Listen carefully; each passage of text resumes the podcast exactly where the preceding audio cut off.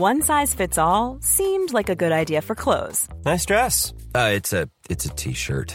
until you tried it on. Same goes for your healthcare.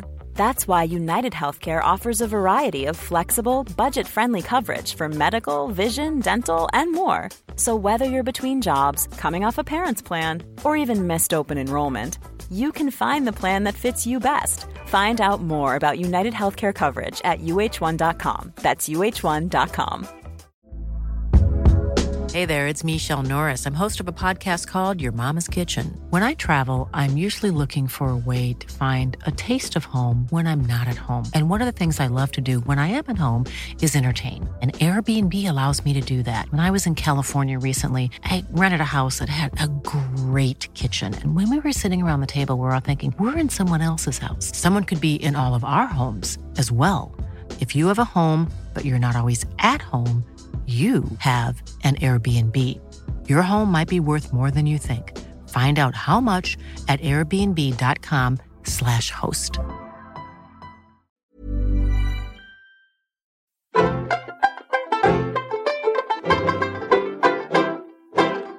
Welcome to Seriously, the podcast from the New Statesman that takes pop culture seriously. I'm Caroline Crampton. And I'm Anna Leszkiewicz. This week we're going to be talking awards, including all the action from the Oscars. We'll also be giving out our own personal Seriously Awards to the best and worst things we've talked about on the podcast this year.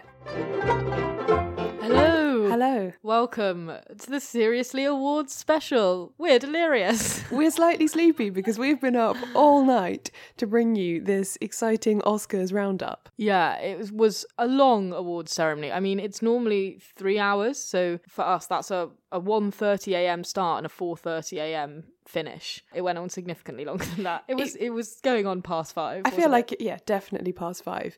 So, yeah, for all non US based people, it's a very, very late night. obviously the craziest thing that we have to start off by talking about is the best picture award which was the last one of the night it was when i was feeling my most confused as it was uh, i think it was yeah it was just gone 5 a.m i Yeah. i feel like the be- we had all been waiting like will it be la la land will it be moonlight and then it was la la land and then it was moonlight I know it was mental. So they um what actually happened, we have n- has now been established, was they gave the wrong envelope to the presenters. Well, this is in debate. or is So, it? Yeah. Okay. Basically, Warren Beatty claims that he had Emma Stone La La Land in the envelope. Emma Stone says, but I had my card that said Emma Stone La La Land all night, so that doesn't really seem possible. Why would there be two cards? And no one saw, no one's seen the wrong card. Like it all seems a bit weird. No one really knows what happened. Either way, something happened. something went wrong. It was funny. I found an interview with the you know stage managers with the Huffington Post from a few weeks ago, in which they said that a mix-up like the wrong name getting called for an award is so unlikely it could never happen, and if it did, Oh we'd my rectify it immediately. But actually, it the kerfuffle went on for over five minutes. This is the problem. They so the producers of La La Land, because Best Picture is awarded to producers, not like directors or any, anyone else. I think two of them had done their full spiel. yeah. So thanks, my mom. all yeah, of that. yeah. Jordan Jordan Horowitz had been like, "Thank you to my blue-eyed, beautiful wife," which seemed like a weird thing to say given the context. And Fred Berger was like midway through doing all his great long thanks when you could see it all going on in the background. I don't know. I had no idea what was going on, but you could tell that something I Something thought- wasn't right. yeah, I thought someone had like. I don't know why I was gonna later. I was gonna be like, oh, someone's high heel broke or something, and they're all like Well, crowding sound- around a woman, like trying to be like, oh, what's oh god. I so thought sorry." maybe someone had take, been taken ill, like maybe someone was a bit faint, that kind of thing. Yeah. So the, Emma Stone, you could see like in the top left of the shot, just like, what's going on? And yeah, and then Fred Berger just goes like, well, we lost, by the way. So and you're like, wait, what? And then uh, Jordan Horowitz kind of tries to save the day by being like, no, no, guys, there was a mistake. Moonlight is one big picture. This isn't a joke. Congratulations to Moonlight. Come up here, everyone from Moonlight.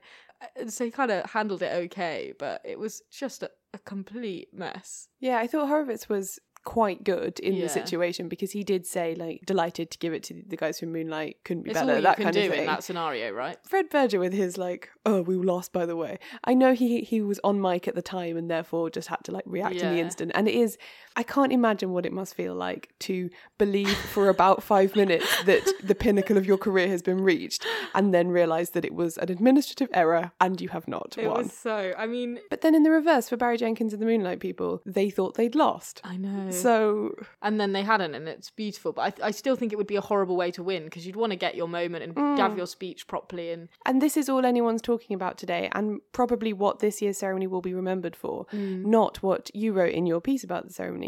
The larger point that Moonlight won. yeah, which is mad. It's mad that Moonlight won, not because it's not the best film, it was, but because it's just so unlikely that they would recognize that. I mean, we know what the what the makeup of the Academy is. We know how they like to vote, and for years it's been the same story, and it. It shocks me to think that Moonlight moved that many people that they were like, no, this is the best picture. It doesn't shock me because I wasn't moved by Moonlight. I absolutely was. It's just the data seems to suggest that like the old white people in the Academy are only moved by old white people movies. So Yeah, absolutely. And then beyond even just the race thing, you know, Barry Jenkins is a relatively young new director. Like he's only done one other feature film. Which I've seen, and it is like, while it's great, it is clearly made on a shoestring and clearly a very, very rough first picture. And Moonlight was made on a relatively small budget. It's five million, wasn't it? You So- know, it's not massive.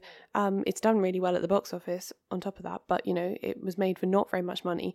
And whilst it has some excellent people in it, it doesn't have like a Meryl Streep style Academy bait person mm, in it mm. either. So it didn't really have anything going for it on the traditional metrics of how films succeed, but yet it has succeeded, and that is a marvelous thing. and there can be no debate that it succeeded for anything other than its own quality. No, which is totally. just so fantastic. Yeah, so it was like a complete train wreck. I feel like right now, I think it was Robbie Collin from the Telegraph who tweeted this. Who was like, right now, this feels like the absolute worst way that Moonlight could have won Best mm. Picture, but I think in years to come, it will seem just like the best because there is something quite poetic about this image of all these like white people. I f- feel like someone thanked like made a comment about diversity being good at one oh. point and jo- Jordan Horowitz thanking his blue-eyed wife and whatever and then suddenly be like wait no. Actually the black gay film won everyone. It's like I do think maybe in a few years we'll look back and be like wow that was just a, a really cool I hope that we'll look back and be like that was a really cool shocking turning point in mm. how the Oscars work. Yes. we don't know but Yeah, and actually, aside from Moonlight winning Best Picture, there were some other really good signs that mm. the Oscars so white thing is now behind the Academy.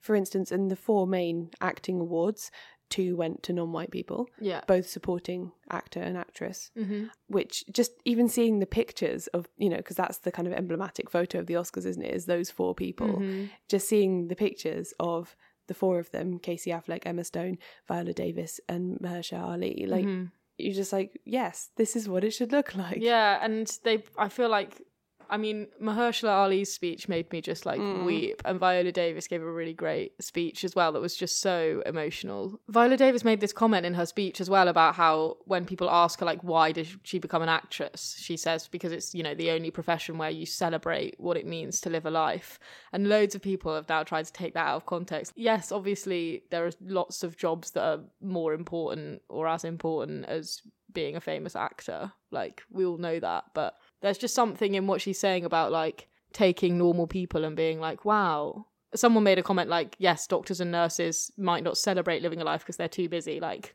making sure that everyone's okay and like saving lives, which I think is a good way to put it. But Yeah, and I think celebrate is the key word in what she's saying. She wasn't Yeah. saying that other people don't, you know, do extraordinary things. She was saying that what I do or what I try to do is lift up the ordinary, make it extraordinary, and share it with other people. exactly. You know, there are doctors doing extraordinary things every day, but we never find out about them. hmm Whereas she wanted to do a job and does do a job where she gets to, you know, share the minutiae of life in a really beautiful way. So the f- the flip side to people like Viola Davis and Mahershala Ali winning is uh, these kind of like veterans of the Academy, and there was like a little bit in Jimmy Kimmel's opening monologue about how overrated quote Meryl Streep is because obviously Donald Trump did this tweet saying that she was one of Hollywood's most overrated actresses when she made comments about how she didn't like him. Was it the Golden Globes? She said Uh, something yeah, I about like so, yeah. inclusion. What she said was Or actually Screen, very Screen vague. Actors Guild Awards, I think. Yeah, actually, yeah, Anyway, so they did this whole skit about how like overrated she is that ended with like her getting a standing ovation and her standing up and like bowing, and it was very, very sweet and very just like we love you, Meryl, you're the best. But it was also kind of funny to me because Florence Foster Jenkins is probably not Meryl's best role, and it, Yeah. no other actress would get this was like her 20th or 21st Academy Award nomination, Mm-hmm. which is mad. And I'm not sure Florence Foster Jenkins is up there with some of the other uh, performances of hers. So it was kind of this weird, like, she's so overrated, lol, what a joke. Of course she isn't. But that performance kind of is pretty overrated because it got nominated for an Academy Award. Yeah, the and it's not Academy great. has overrated that film. Another really touching moment was when John Gilbert won for Best Film Editing on Hacksaw Ridge. He's another veteran who's had like a million nominations, right? He is. He's. I think this was his twentieth, something like that. Either Uh-huh. he's. I think he's had twenty unsuccessful nominations, and now he finally wins. And you know, I'm not normally massively interested in the technical categories. I don't really know who the players for them are and stuff. But you know, he's. I think the sense I get is that you know he's from New Zealand. He's worked with Peter Jackson for decades Mm. and you know he did all of the Lord of the Rings films all that kind of stuff basically films that don't traditionally get rewarded by Mm. the Oscars but in which the role of the editor is Massive. paramount Yeah. because of all the special effects and all of the different locations and all of that kind of stuff so yeah it's really nice that he got recognized Kind of a shame that it was for a Mel Gibson film. I know the god that eventual film one. I know. And we should say Casey Affleck winning Best Actor.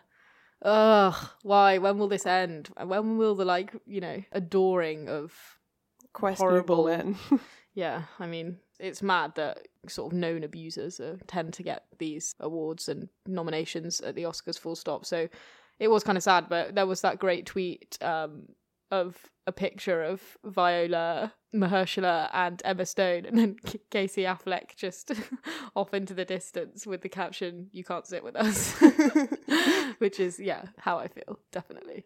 Um, one franchise that I was surprised by the lack of nominations for is the Harry Potter franchise. Apparently, has never had an Oscar win before and hasn't had that many nominations either. So, Fantastic Beasts, which is, I guess, technically part of the Harry Potter franchise, Yeah, um, won an award for Best Costume Design, which was Colleen Atwood's win, and became the first Harry Potter franchise film to win an, any Oscar. I mean, Colleen Atwood, I think, has won like a billion Oscars. Uh, this is her fourth I believe yeah yeah, a billion.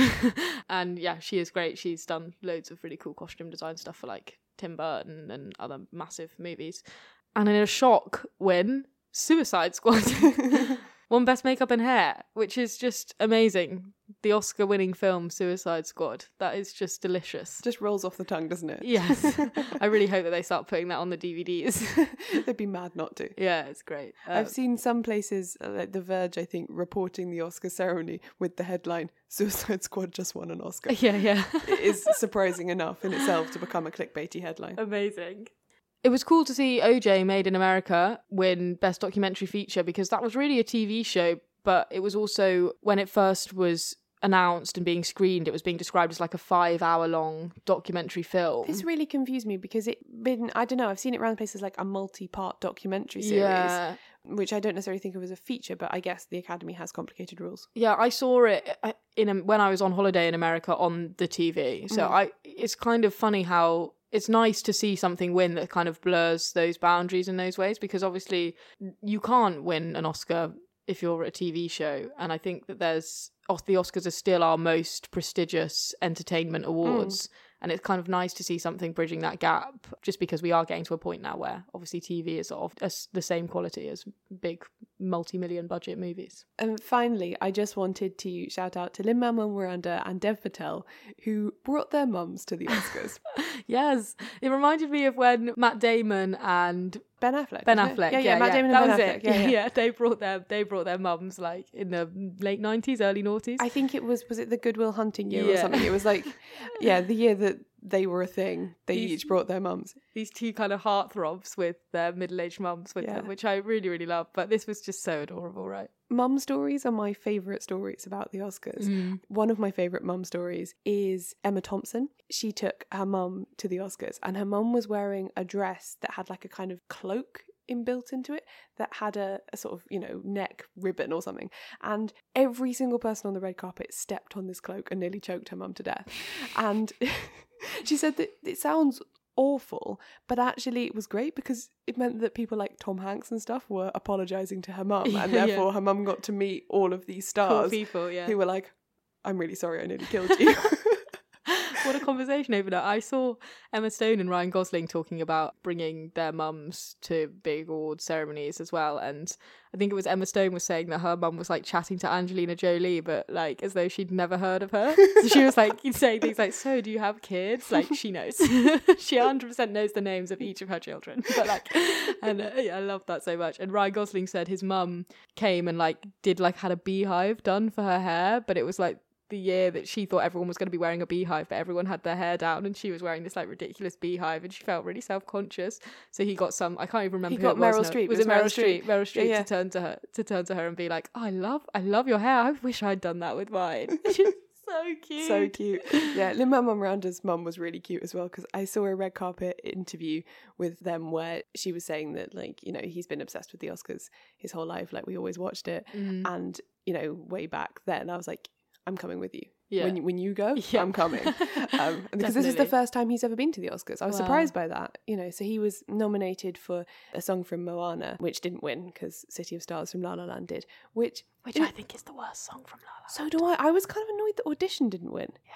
Felt like it City of Stars is so lame. if it had to be a, a La La Land song, it should have been Audition. Yeah. Much Anyway, less song. But yeah, anyway, so Lin Manuel Miranda did not EGOT, no, this time. sad. sadly, but um, you know he will. He Yeah. obviously will. Viola Davis, though, was the first black person to win both a Tony. No, I didn't. She didn't quite EGOT because there's no, she, Grammy. She but did there's, an Emmy, Tony, and an Oscar. yeah, which is acting. amazing. It was a, a really fantastic piece of live entertainment, and I'm so happy that Moonlight won Mm. Best Picture and Best Adapted Screenplay, and Mahershala Ali's win for acting. Because I, when I watched Moonlight again this weekend, I really felt the impact of his performance Mm. anew. Because I think the film wouldn't work as well without him. He really brings something in those in that first act that carries the whole film. He has so much warmth and humanity that it like Mm. just lifts what could seem like a bleak story in the opening scenes into this like very very transcendent story. Anyway, happy? Very happy. Me too. Quite tired though.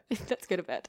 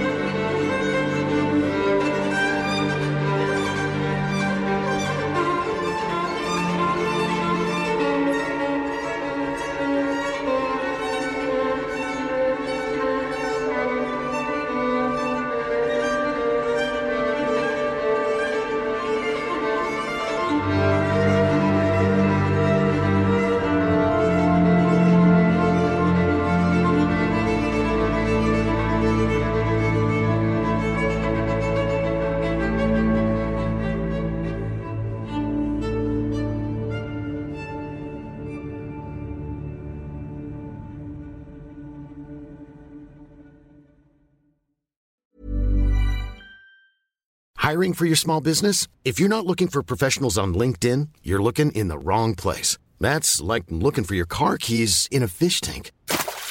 LinkedIn helps you hire professionals you can't find anywhere else, even those who aren't actively searching for a new job but might be open to the perfect role. In a given month, over 70% of LinkedIn users don't even visit other leading job sites. So start looking in the right place. With LinkedIn, you can hire professionals like a professional. Post your free job on linkedin.com/people slash people today. Millions of people have lost weight with personalized plans from Noom, like Evan, who can't stand salads and still lost 50 pounds. Salads, generally, for most people, are the easy button, right? For me, that wasn't an option. I never really was a salad guy. That's just not who I am. But Noom worked for me. Get your personalized plan today at Noom.com. Real Noom user compensated to provide their story. In four weeks, the typical Noom user can expect to lose one to two pounds per week. Individual results may vary. Nice. Yeah. What you're hearing are the sounds of people everywhere putting on Bombas socks, underwear, and t-shirts made from absurdly soft materials that feel like plush clouds. Yeah, that plush. And the best part? For every item you purchase, Bombas donates another to someone facing homelessness.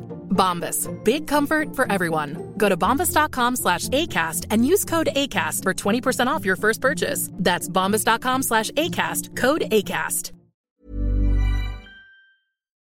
So now, Caroline and I are going to run through our own personal awards. Yes, it's the return of the Seriouslys. Da, da, da. I always think about that bit in Hercules where he like impersonates a screaming crowd by just breathing into his hand. Oh, Do you ever think about that? so that's my screaming crowd. So yeah, we've come up with five awards each that we wanted to present to our personal highlights and maybe kind of lowlights of the last year. Do you want to kick us off, Caroline? My first award is in the category Best Drama About Where to Park Your Car. Oh my god. And the award goes to Louis Theroux's My Scientology movie. Ta-da! Hey! Oh, that's such a good one.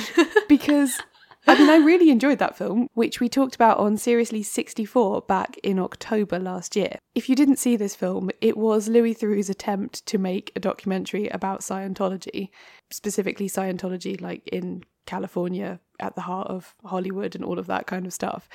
And, you know, he was resisted at every turn by the church. And most of the film, let's be honest, is just him trying to park his car outside the main Scientology center and the people there trying to stop him. yeah, and it's just like, is it a public road or not a public road? Is like the big debate. Of the whole film. So, you know, a film about a, a really controversial religion just boils down to can Louis Theroux put his car on the side of this road? And I just remember that, you know, this doesn't get really resolved in the film. And then in the kind of Post credits. post credit text telling you, you know, where everyone in the film is now, it just says it was a public road. so yeah, Love that. well deserved award. Well done, Louis. Yeah, a brilliant first award. So what's your first one? So, my first award is a personal favourite category of mine. It's close to my heart. My first award is the award for the most romantic diner scene. And I ah. love a romantic diner scene. I feel like it's such a staple of like a really, really great romantic saga. And Carol, of course, last year had probably one of the best romantic diner scenes we've seen in a while. This year, of course, the biggest romantic movie of the year is Moonlight, and it does have the best romantic diner scene. Yes. Oh, Uh, it's so beautiful. It's so well done. And as we talked about last week on the podcast, there's so much great use of food in that movie. There was a special mention to certain women, which also has a very romantic diner scene between, between Ah. Kristen Stewart and this woman that she sort of meets in the middle of nowhere while she's doing some teaching classes. But Moonlight, it just took the biscuit, you know? Just so good and so dramatic and so violin-y swelly. I think apart from Carol and Moonlight, I've never been so on edge about two people like eating food. Yeah. Essentially. the the funny thing is in that scene as well is that he you know has made he's cooked the food in the diner and like Black is eating it but he's not. Uh, in certain women too, Kristen Stewart is like eating, and her her date refuses to eat, and then you always see her eat in the car on the way back. It's just this like weird sort of power imbalance almost. Um, but yeah, so shout out to Moonlight for the best romantic drama, uh, best romantic diner scene. so my next award is in the category Best Costume Change. Ugh, a hotly contested category. It is indeed. And this goes to Neil Hannon of the Divine Comedy. your idol, your icon. Indeed. As regular listeners to the podcast will know, I am a massive fan of the Divine Comedy and Neil. It was actually also in episode 64, bizarrely. That was clearly a, strong award winning episode that we talked about the Divine Comedy because the new album Foreverland was out back then and I had been to not one but I believe two Uh, I believe at least two. on that tour. And if you weren't lucky enough to get to see a Divine Comedy gig, it had what I think of as both the most ridiculous and the most brilliant costume change I've ever seen. Where, you know, the Divine Comedy, for all that I love them, are not a massive band. They're playing like medium sized venues, like town halls, that kind of thing. And they play like maybe eight songs, most of which are old hits, a few bits from the new album. And the band gets kind of instrumental going, and Neil just walks off the stage, and everyone's like, Is he okay? Is he going to get a drink? Does he need the loo? What is happening? you know, and the, the guys in the band are just like strumming, not looking, da, da, da. it goes on for a while, and the audience are like, mm, what's happening? People are getting their phones out, etc. Then Neil comes back on and he's just dressed as Napoleon. Amazing. Just, you know, small Northern Irish man. Full full on like frock coat, breeches, hat, everything. Military regalia. Full military regalia. And then he sings the song from the new album called Napoleon Complex. guessed. Yeah. But then remains dressed like that for the rest of the gig. Oh my god, that is just amazing. Can I submit a, Yeah, a, yeah. a nomination for this category, although it cannot win? I saw Beyonce's tour this year Hmm. off the back of Lemonade, and there's a bit where she like goes off and comes back on wearing a full like embroidered cape covered in snakes and fire, and, and does "Don't Hurt Me" or "Don't Hurt Yourself." Sorry, That is amazing. Um, yeah, it was really it's something. And also, I feel like we ha- also have to shout out to Ryan Gosling's sexy firefighter in La La Land. yes, yes, indeed you do. Serious firefighter, sorry. Yeah. Serious. Freudian slip there from me. So, um, my second award. Another very hotly contested category. It's quite a serious category. This category is for Best Betrayal, um, which I know sounds dark, but I feel like we've seen a couple of really good shows this year. So it is a joint award because I couldn't choose between my nominations. So the joint winners are season six of Girls, for their spoiler alert, spoiler alert, fast forward plotline involving Jessa and Adam, which is just like something else. It's so distressing to watch. And also to Fleabag for the big reveal in Fleabag, which we discussed in episode 55 for people who want to go back and listen. Two very different shows, but both dealing with the idea that you could do terrible things to your closest friends in a really, really sad and really, really great way.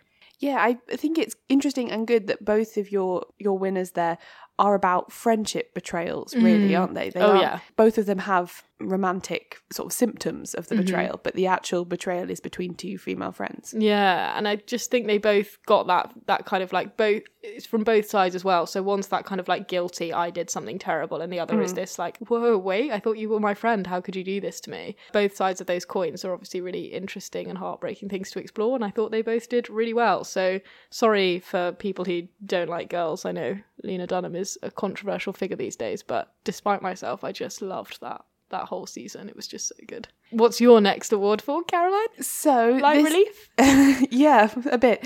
So this is yeah, this is a silly one. This is for best use of food in a TV show. Ooh. So I've made the category TV show so as to exempt Moonlight from this because we've already discussed it. Yep. And it is the frozen cheese in Motherland, which we talked about back on episode 59 and I think there is going to be a full series of this this year. Oh yeah, it? I think so. We mentioned it in our 2017 preview actually. And but if you didn't catch the pilot episode last year, it's a BBC comedy drama, I guess, starring Anna Maxwell Martin as a kind of overstressed, overworked, underpaid, undersupported middle class mum. And through a series of unfortunate events, she ends up in the flat of a fellow mum, you know, just trying to get something to eat. Because the theme of the episode is that through all of her travails, in trying to keep her children fed and everything, she never actually gets to eat. And the other mum is making, I think she's making like baked potato or something, isn't she? Mm. And she just freezes all of her food. And so she gets this block of frozen cheese out of the freezer and starts trying to grate it. And it's just one of the most uncomfortable things. It's really and it ends in disaster. It ends in total disaster. but it's it's great for so many reasons that because it's also like a class exploration, isn't it? It And is, yeah. The it- reason why the other mum keeps all her food in the freezer is because it enables her to, you know, shop more thriftily. Yeah, and she's I mean, it goes off, mate. Like, Yeah. makes sense. Freeze the cheese. so a great scene and a great piece of life advice. Yes. So my next award is in the category of best wishful thinking. For me, there's no question about the winner. It's got to be La La Land. That final fantastical dream sequence where she fantasizes about being with Ryan Gosling for her whole life and how her life might be different if she had been. For me, that's just like great classic cinema style stuff, but it was just also so fun and so emotional. I like wept the whole way through it every time I saw it. We discussed La La Land in episode 76 if you want to go back and listen to our thoughts on that some more. But I also wanted to special mention a series of unfortunate events, which we discussed in episode 77, if you want to go back and listen. Because, massive spoiler alert for a series of unfortunate events here, but there's a great trick they pulled off in the whole of those eight episodes, which was they kept flashing back to the Baudelaire parents. And the whole time you're like, but the Baudelaire parents are dead. This is mm. this is weird. Are they alive in this season? This is so bad. Why they can't make them alive? That completely destroys the entire thesis of a series of unfortunate events. Also, one of the Baudelaire parents is Will Arnett. That really annoyed me. yeah, so it wouldn't make sense. So you're completely frustrated and annoyed, and especially because Daniel Handler, aka Lemony Snicket, has said several times that they tried to make him do adaptations where the parents were alive and he refused.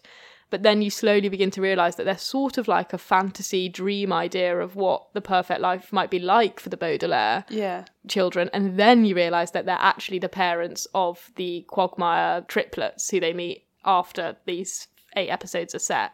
So it's this whole amazing, like, double bluff, triple bluff thing Yeah. going on. I thought that was really, really clever. So shout out to a series of unfortunate events for that. I'm now going to give out a worst award. Oh, it's that time. It's that time. So this is the seriously equivalent of like a Razzie, I guess. And this is my award for worst sex scene.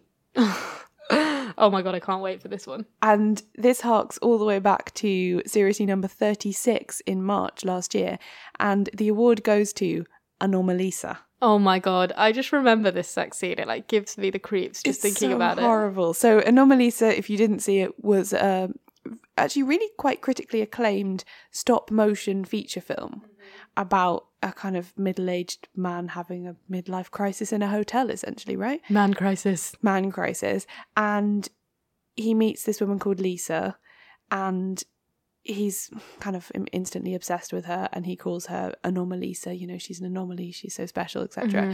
and they have this one night stand in the hotel and the stop motion sex scene is grim Ugh. oh it's so horrible and what makes me even more cross about this is that in some of the reviews people were like yeah the most realistic sex scene you'll see this year is in anomalisa between maybe these- like realistically depressing. well, that's what I thought. It's like realistic in terms of bad sex, maybe, but even then, oh, it's just horrible. Yeah. um, I quite liked Anom- Anomalisa, but I would never watch it again. Do you know what I mean? Like, I'm glad that experience is over and it will never be repeated. I kind of thought it was good, even though I didn't enjoy the experience. Anyway, rolling on with my next award, which is for the most intoxicatingly camp drama. We talked about this all the way back in episode 34 if you want to go and check it out. Um, so it just fit into the the sort of eligibility criteria for the seriously. Which, by the way, is we watched it since the last time we did an award special.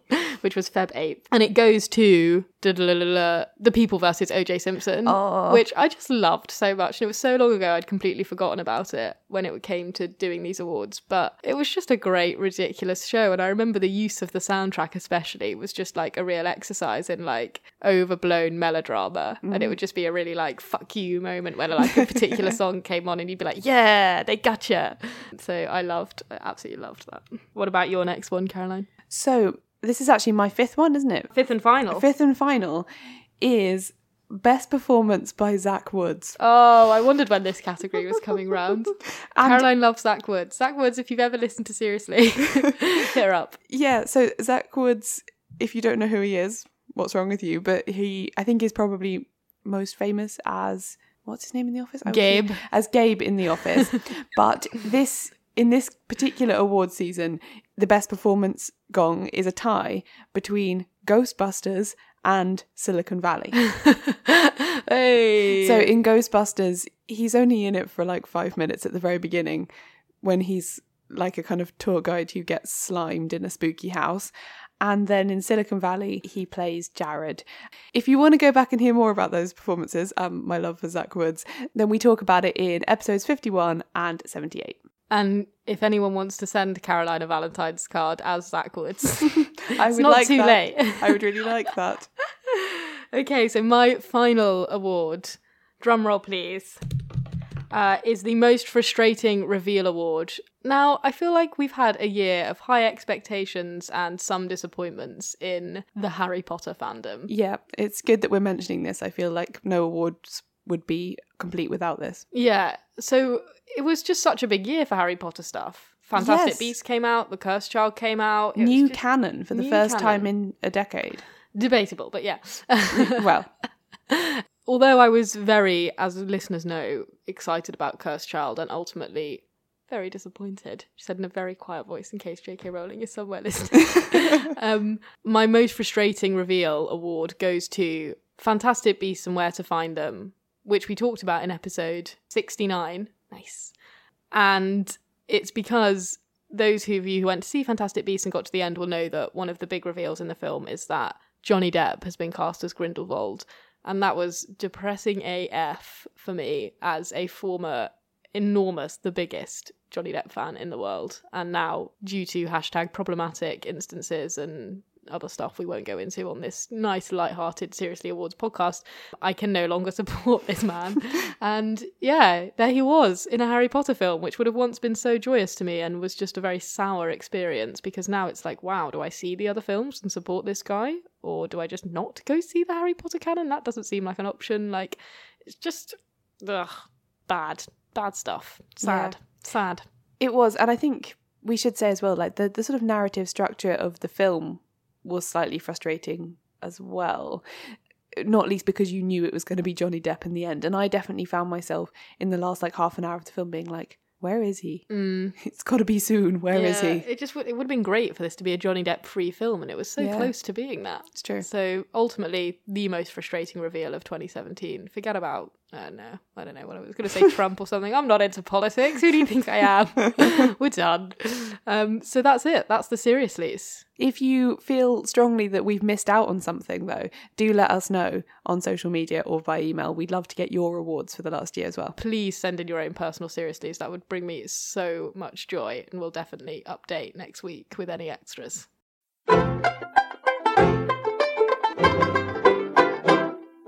Thanks for listening to this episode of Seriously, the pop culture podcast from The New Statesman. If you enjoyed the show, why not subscribe to make sure you never miss another episode? We're available in all the usual places you get podcasts, including iTunes, where you could also leave us a review if you fancy. Our next event, another Harry Potter quiz, is on the 14th of March and now sold out, but you can join the waiting list for tickets at seriouslypod.com slash events. Also, there on the website, you can find all our back episodes plus our specials on Home Alone, Gilmore Girls, Harry Potter, Love Actually, and Friends. While you're there, please do our listener survey. It's still open. It's really helpful for us if you do, because then we get to know what you do and don't like about the show. We're available many other places on the internet, including Twitter, Facebook, and Tumblr. We're Seriously Pod on all of them. We love getting your recommendations for things we should feature on the show, or just hearing your thoughts on what we've already discussed. Get in touch on social media or email us on seriouslypod at gmail.com. And if you feel strongly that more pop culture needs to be taken seriously, spread the word and tell your friends and family about the podcast.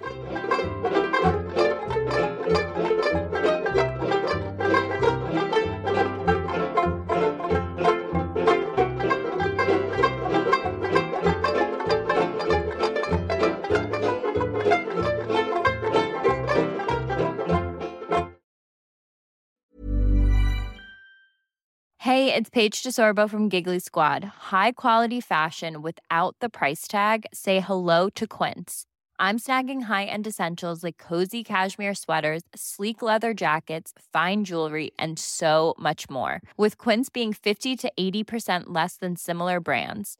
And they partner with factories that prioritize safe, ethical, and responsible manufacturing. I love that. Luxury quality within reach. Go to quince.com slash style to get free shipping and 365 day returns on your next order. Quince.com slash style. Hey y'all, Darius Rucker here. You know, a lot of people ask me, what inspires your music? And one of the big things is a strong sense of place. That's why I love my home state of South Carolina and want to share the awesome things it has to offer. From the beautiful mountains down to the sunny coast, it's got it all. Not to mention two of my personal favorites great golf and amazing food. Come see why I love this place. Visit discoversouthcarolina.com.